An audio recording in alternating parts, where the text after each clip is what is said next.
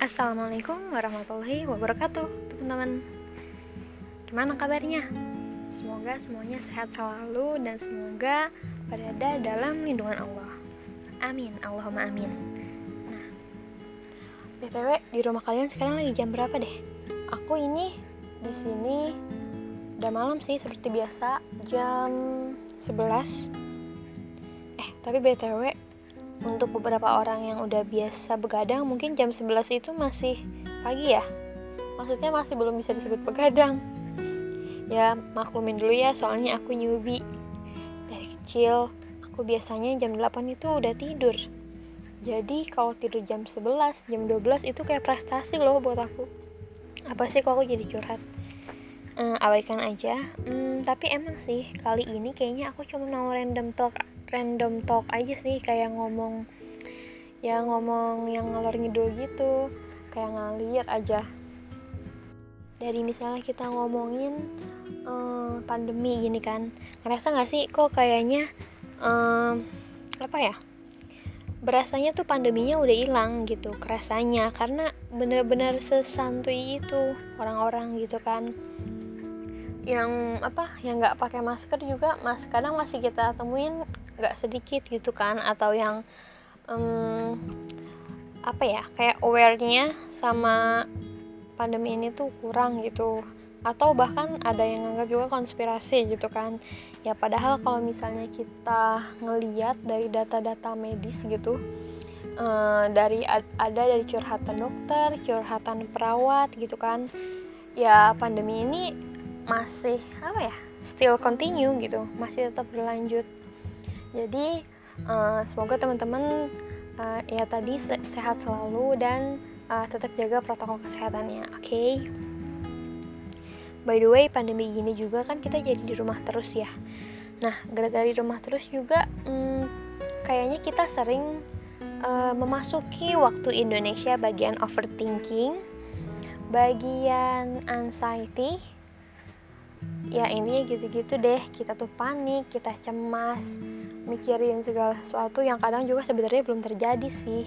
Atau mikirin nyesalin yang lama-lama tapi kita tuh stuck di situ terus. Sampai akhirnya kita tuh malah depresi gitu. Pernah gak sih ngerasain? Aku sih kemarin awal-awal pandemi ya emang apa ya ngerasain sih kayak adaptasi gitu. Ya biasanya kan kita aktivitas di luar kayak gitu. Sekarang tiba-tiba kita tuh di rumah terus. Dan uh, apa ya ngerasanya tuh nggak produktif aja. Apalagi kalau misalnya hmm, kita uh, kalau udah megang handphone itu kan nggak kerasa ya misalnya di rumah nih santuy megang handphone. Kadang rencananya tuh ya udah deh satu jam aja. Tiba-tiba tuh ntar bablas gitu berapa jam. Dan itu cuma scrolling timeline doang. Dan ketika sadar tuh kayak gila ya gue wasting time banget nih.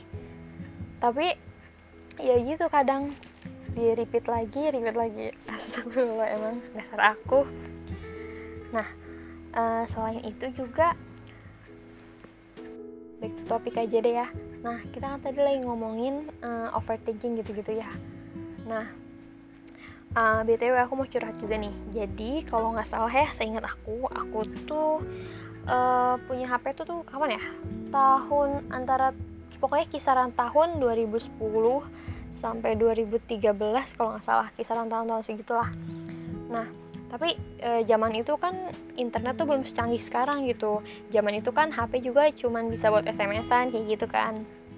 Nah hmm, ya udah sih aku main HP ya kayak biasa aja paling cuman nge-SMS teman kayak gitu. Sampai akhirnya lama-lama teknologi berkembang mulai muncul kan tuh BBM Instagram, Facebook gitu. Eh, Facebook dulu ya kalau nggak salah ya. Yang apa sih yang hypebeast gitu karena dia nggak cuma bisa diakses di HP, dia juga bisa diakses pakai browser internet di laptop atau PC gitu kan.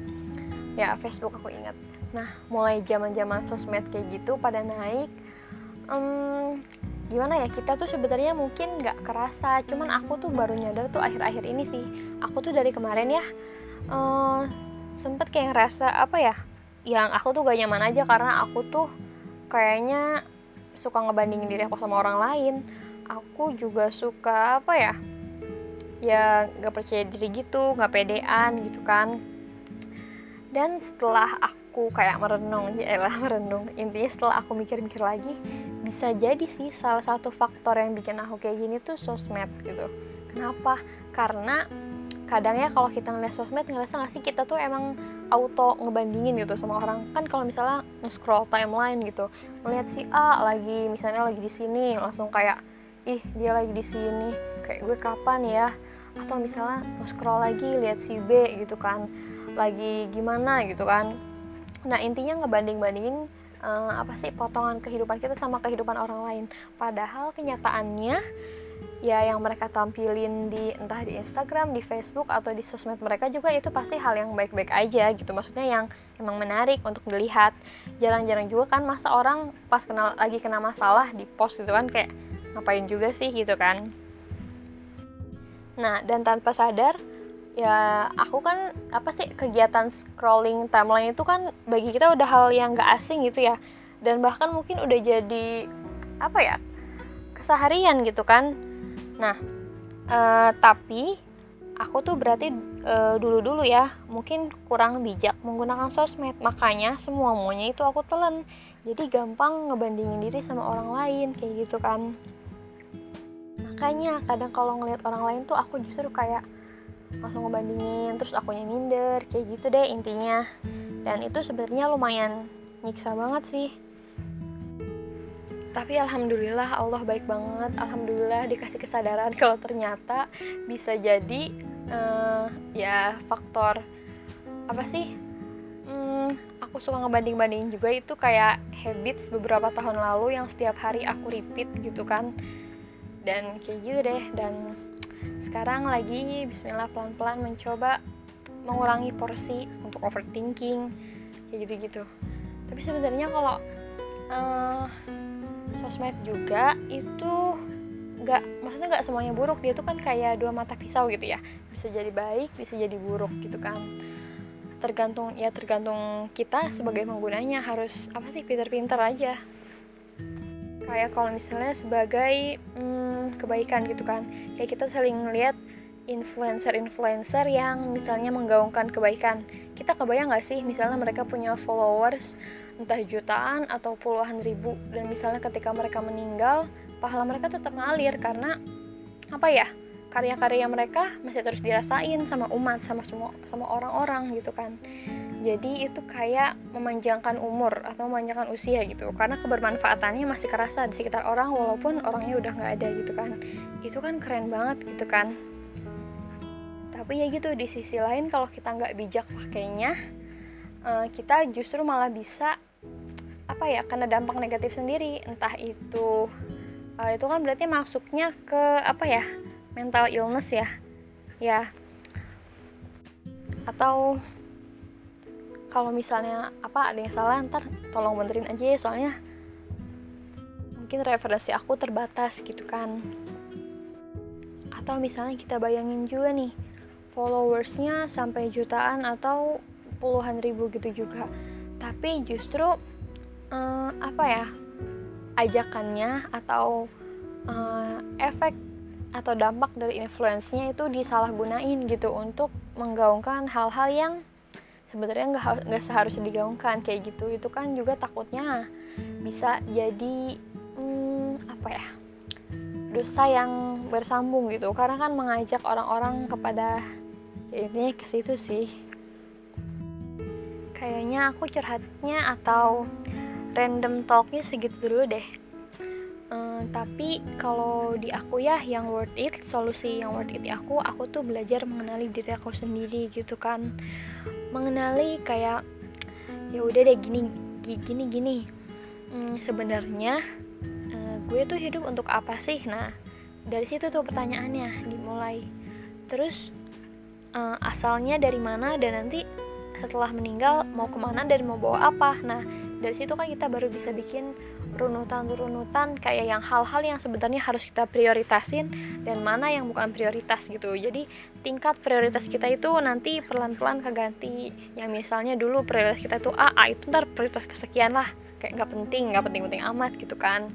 Yang penting tuh yang ini gitu. Karena uh, setelah kita muncul pertanyaan-pertanyaan kayak gitu kita kan pasti nanti akan uh, mungkin mencoba mengkaji atau mendalami Islam lagi lebih dalam dan seiring bergantinya uh, apa namanya ya kacamata atau preferensi kita di dalam kepala kita itu nanti pelan-pelan uh, si prioritas-prioritas kita itu bakal keganti. Dan hal yang dulu kita pusingin misalnya uh, sesuatu yang kita pusingin zaman dulu sebelum preferensi kita berubah itu bisa jadi kita nggak musingin lagi karena kayak ya ya udah kan tujuan gue bukan itu gitu kan. Jadi kayak ngapain dipeduliin karena masih ada hal lain yang harus dipeduliin. Kayak gitu sih intinya. Yaudah uh, aku juga pengen ngucapin pokoknya makasih udah denger hmm, apa ya omongan aku yang mungkin ngalor ngidul ke sana kemari eh ke sana kemari itu kan ini aja ngomong tipe maaf ya uh, dan semoga kita selalu Allah bimbing dan dikasih petunjuk. Amin. Allah amin. Dah assalamualaikum. thank you